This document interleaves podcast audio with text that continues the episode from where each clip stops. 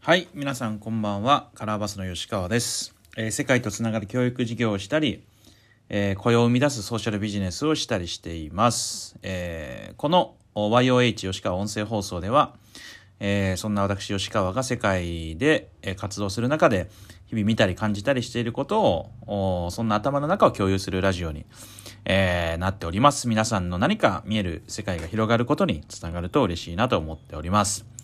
ということで、え今日はですね、ちょっと久々に、えっと、一人収録なるものを、ちょっと思い立ってやってみようかなということで、えー一人で、えーお送りしたいなと思っております。現在ですね、えっと、ネパールカトマンズにおりまして、今日この後、夜中11時半の、えっと、フライトで、えー日本に帰国するということで、えっと、今回、まあ、約2週間の滞在で、えーまあ、詰めに詰め込んだスケジュールで全てのまあ一応ミッションコンプリートみたいな形で、えー終えて、今空港に移動する前の時間帯なので、ちょっと一人喋りしてみようということでやっています。というのも今回2週間一人で、あのー来て、えーいろんな人とこっちでやり取りして、日本とオンラインミーティングやったり、いろんなことをやっていて、あまりこう共有する時間とか記録したりとか、あのなんならまあ振り返る時間みたいなことも少なかったかなと思ってでまた帰国したらまたどんどん次次っていう次の仕事次のプロジェクトが進んでいくので、まあ、なんかこういうタイミングで一人でこう振り返ることでああそういうことやってたんだなっていうのがなんて言うんでしょうか。情報というかインフォメーション的に、えー共有できるのもなんかいいのかなということで何か伝えたいメッセージとかうんぬんっていうよりもどんなことやってきたかっていうのをお話しできればなと思って、えーいます。えっと、11月の頭に、えーネパールに来まして、今回の大きなミッションは、えっと、今、えっと、一緒に取り組ませていただいている、あの、クモン式の、おまあ、クモンさんですね。と一緒に今、えっと、まあ、世界のどうやって、まあ、幅広い子供たちに、えーあの良質なクモン式の教材学習を届けられるかどうかっていうので、えー連携させていただいていてでネパールでもトライアルをやろうということで今回11月に、えーこっちの学校に、えっと、タブレットを使ったデジタルクモンというのの、えートライアルを行ってます。なので毎日朝7時半ぐらいに出発して学校に行って、えーネパールの生徒たちがタブレットを使って、あのー学習してると、まあ、そんなことを、えー一緒に取り組んでいるというような感じになっております。で、えっとまあ、学校に行って先生方に算数の活動してるんですけどえっと黒板とチョーク使ってティーチングみたいな教え込むみたいな指導法からどうやって生徒中心の学習形態にシフトしてちょっとうるさいですかね今。ガラガラわあトラックが。あのーやっておりまして えー生徒の学力が伸びるっていうことをももちろん中心にしながらどうやって先生の、えー指導のやり方もより良くなっていくかとか苦手な子が、えー算数好きになったりとか勉強に自信を持ったりとかえっと、受け身じゃなくて自分からこうセルフラーニングみたいな形で取り組んでいけるか、まあ、そういう学習態度の変革みたいなことを、えートライアルとしてどのように実現していくかっていうので、えっと、活動しています。でその活動を文科省に行って、えー共有をしてどうやって、まあ、地域全体とか国全体に広げていけるのかっていうのをディスカッションして計画を今立てていて、えー来年以降どのように広げていくかっていうそそんな仕事っていうか活動をしています。で結構いろんなやることがありまして細かくせっかくなんで共有もできたらいいなと思ってるんですけど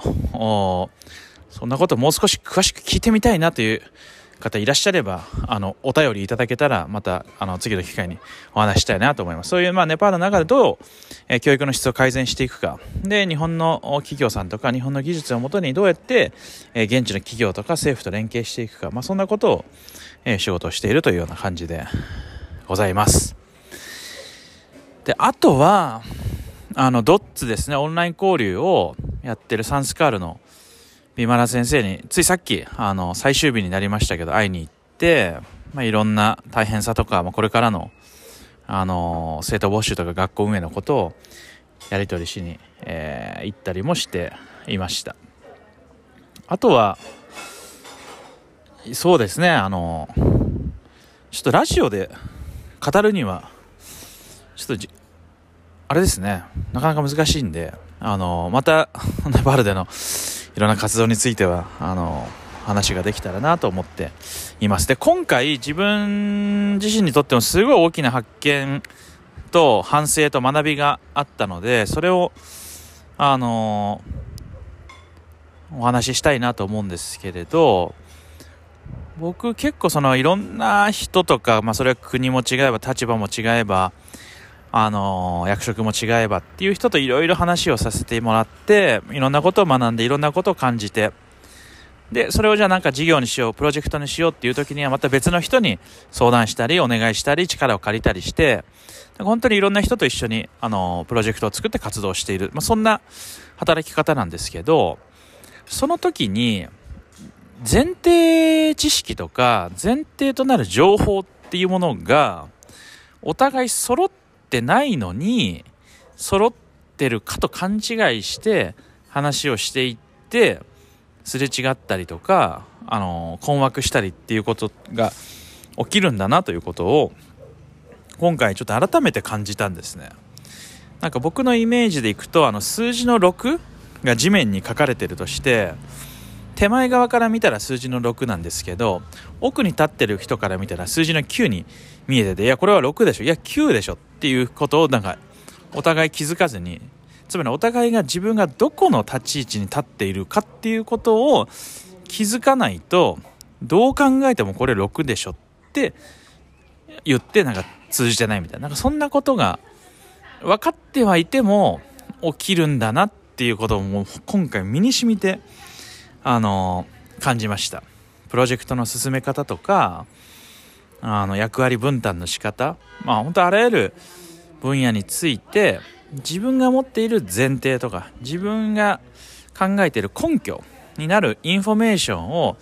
共有をあの丁寧に紡いでいくことっていうことを